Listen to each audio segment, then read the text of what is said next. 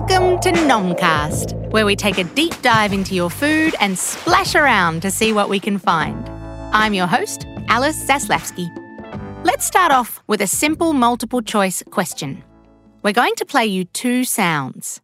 One will be the sound of me tapping my finger against a pumped up basketball, and the other will be the sound of me tapping on a watermelon, and you have to guess which is which. You ready? Okay. Sound A. And now for sound B. Can you tell which sound was the watermelon? Was it sound A or sound B? If you're having trouble guessing, I don't blame you. It was a bit of a trick question, sorry. Both noises are supposed to sound the same because one excellent way to figure out whether or not a watermelon is ripe is to pick it up at the shops, knock on it with your knuckles, and listen for a nice deep sound. If it sounds like it's full, it's not ready yet. Mm-mm. If it sounds like a pumped up basketball, then it's good to go. Mm-hmm. It's just one example of how food and sound are linked. We tend to get overwhelmed by the taste, look, and smell of food.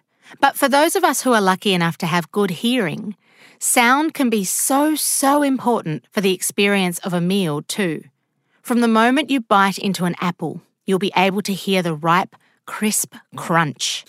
Then the way you chomp and squelch and mush it around inside your mouth as you chew is a big part of the enjoyment. It's satisfying, like your face has done a workout, but you haven't had to leave the couch. Sound can set the scene for disappointment too, like breaking the top of a creme brulee and hearing a dull squish instead of a delicious crack, or opening a bottle of something fizzy only to find it's flat. Hmm. According to TV cook Nigella Lawson, sound replaces smell in her TV cooking shows. They even go as far as turning up the volume and extending the microphone as close to the food as possible. Until smell-o-vision is a thing, sound-o-vision is going to have to do. When you're heating up a pan, you'll know it's hot enough for frying if the food sizzles when it hits the hot plate. If the water's boiling on the stove, you'll usually hear it bubbling before you see it. Otherwise, you'd be staring into warm water for ages, wondering why time is moving so slow. Once a cake is in the oven, a good way to know how it's going is to put your ear to the door, not too close, and listen. It'll be bubbling away when the cake's half done, but the sound will get softer and slower as the liquid in the mixture gets cooked out. If you listen again and the cake's gone quiet, then it might be overcooked. Anyone who's made microwave popcorn will know the value of listening for the quiet between the pops as the plate hums around and around and around. If you wait too long, you could be about to watch a movie with a bowl of burnt popcorn on your lap. And speaking of burning, everyone should know that sometimes the best way to know toast is overdone is to listen for the shrieking sound of the kitchen's smoke alarm. Then there's the thumping around the house looking for the broom so you can hit the off switch on the alarm. These are some great examples of food and sound affecting each other. But it turns out the connections go even deeper. This episode is brought to you by Rhizomes Rhyme Zone, presented in partnership with Music Mushroom and Mycelium Microphones. Wanna spit lyrical miracles? Visit Rhizomes Rhyme Zone for an introductory workshop. We'll connect your rhymes to your gray matter organically. Defeat your enemies and win over new fans with original lyrical poetry or your money back. Visit rhizomesrhymezone.com.au to book today and use the promo code NOMCAST. That's N O M C A S T for 20% off your first session.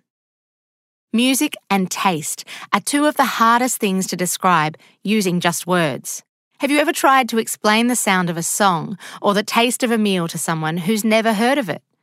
You start reaching for words that can sound a bit strange, like lip smacking tang or block rocking beats. Then there are the words for taste that you can also use for sound, like a sizzling hot song or some thumping bass notes at the back of your palate. This is the great thing about taste and sound being so hard to describe. Everyone can have their own spin on it because taste and sound are open to so many different interpretations. The loose relationship between the two can inspire whole new dishes.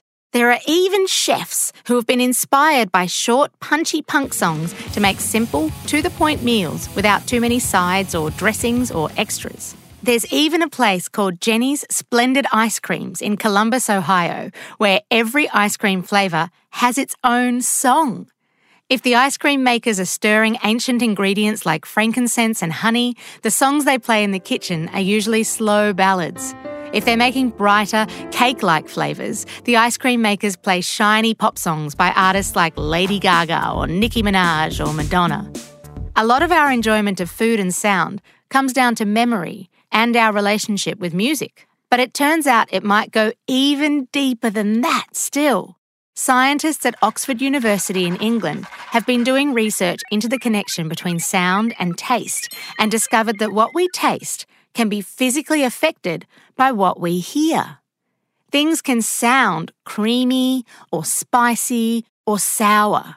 Dronier, harsher soundscapes like this can bring out the bitterness in food, while lighter, more high pitched soundscapes like this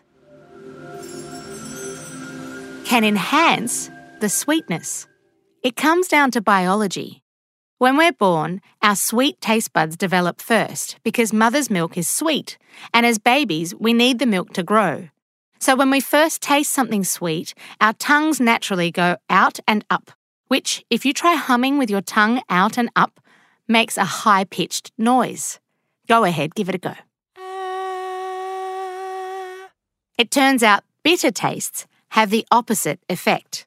Little baby tongues tend to stick out and go down to eject the taste. That's because bitter things might be poisonous to a baby.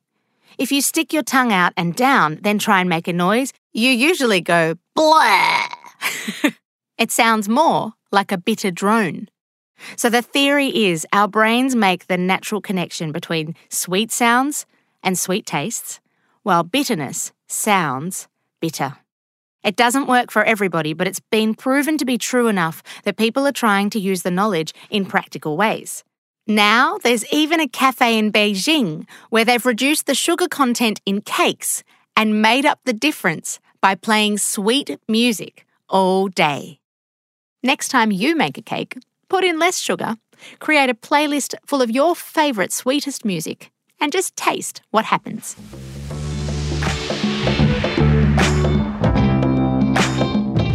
Right, quiz time. Question one Are ripe watermelons hollow or full? Question two What sound will a cake make when it's overcooked? Question three where do they play specific music while they make different flavours of ice cream? Question 4. What sound should a creme brulee make when you dig into it? Question 5. Where can you get reduced sugar cakes supplemented by sweet music? Question 6. How do you generally know a pan is hot enough to cook on? Okay, that's all we have time for today. Make sure you check phenomenom.com.au for the quiz answers and for more deep dives from the Phenomenom Nomcast. Over and out.